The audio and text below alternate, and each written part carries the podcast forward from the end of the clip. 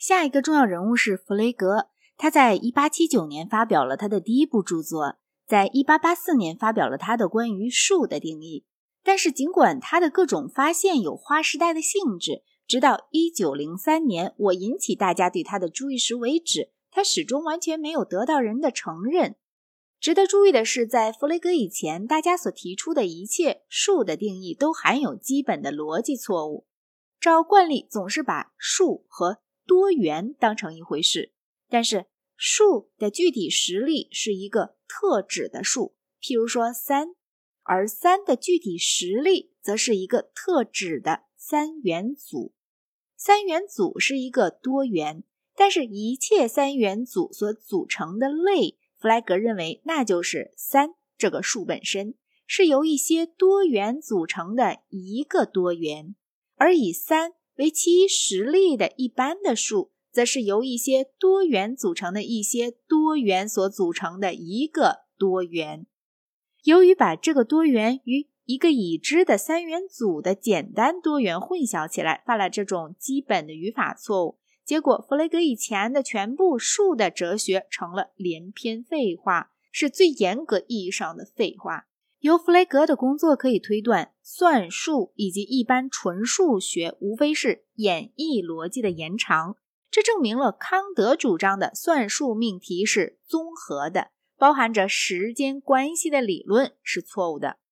怀特海和我合著的《数学原理》中详细讲述了如何从逻辑开展纯数学。有一点已经逐渐明白了，哲学中有一大部分能化成某种可称作句法的东西，不过句法这个词得按照比迄今习用的意义稍广的意义来使用。有些人特别是卡尔纳普曾提出一个理论，认为一切哲学问题实际都是句法问题，只要避开句法上的错误，一个哲学问题不是因此便解决了，就是证明是无法解决的。我认为这话言过其实，卡尔纳普现在也同意我的看法，但是毫无疑问，哲学句法在传统问题方面的效用是非常大的。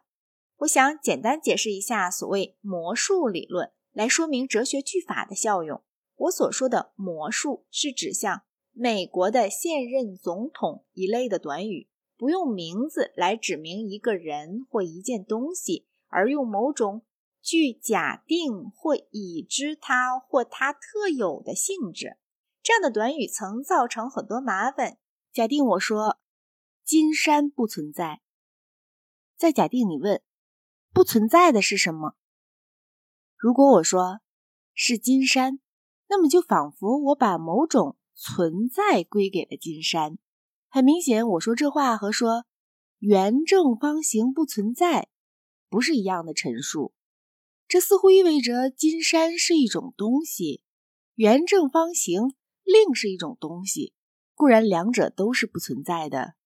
魔术理论就是打算应付这种困难以及其他困难的。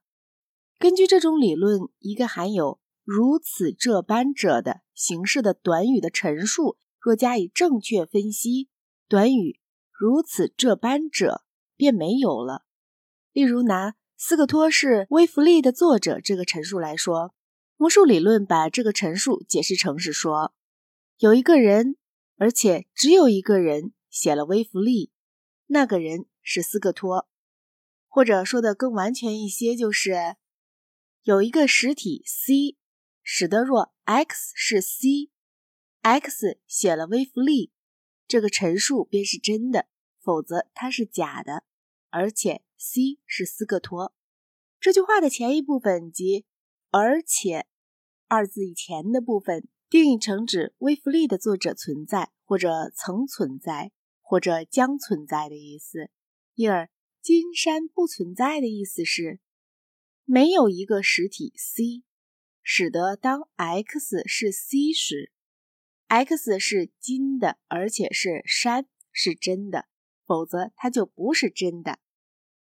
有了这个定义，关于说金山不存在是指什么意思的难题就没有了。根据这个理论，存在只能用来给魔术下断言。我们能够说威弗利的作者存在，但是说斯科托存在却不合语法，更确切的讲不合句法，这澄清了从柏拉图的泰阿泰德篇开始的2000年来关于存在的思想混乱。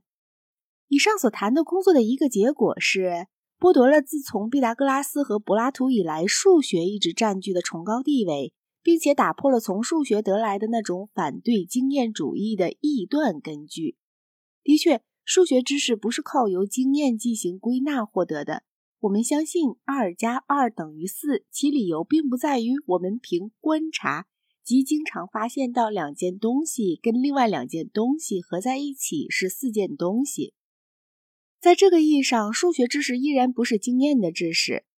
但也不是关于世界的先验知识。其实这种知识仅仅是词句上的知识。3的意思是2+1， 4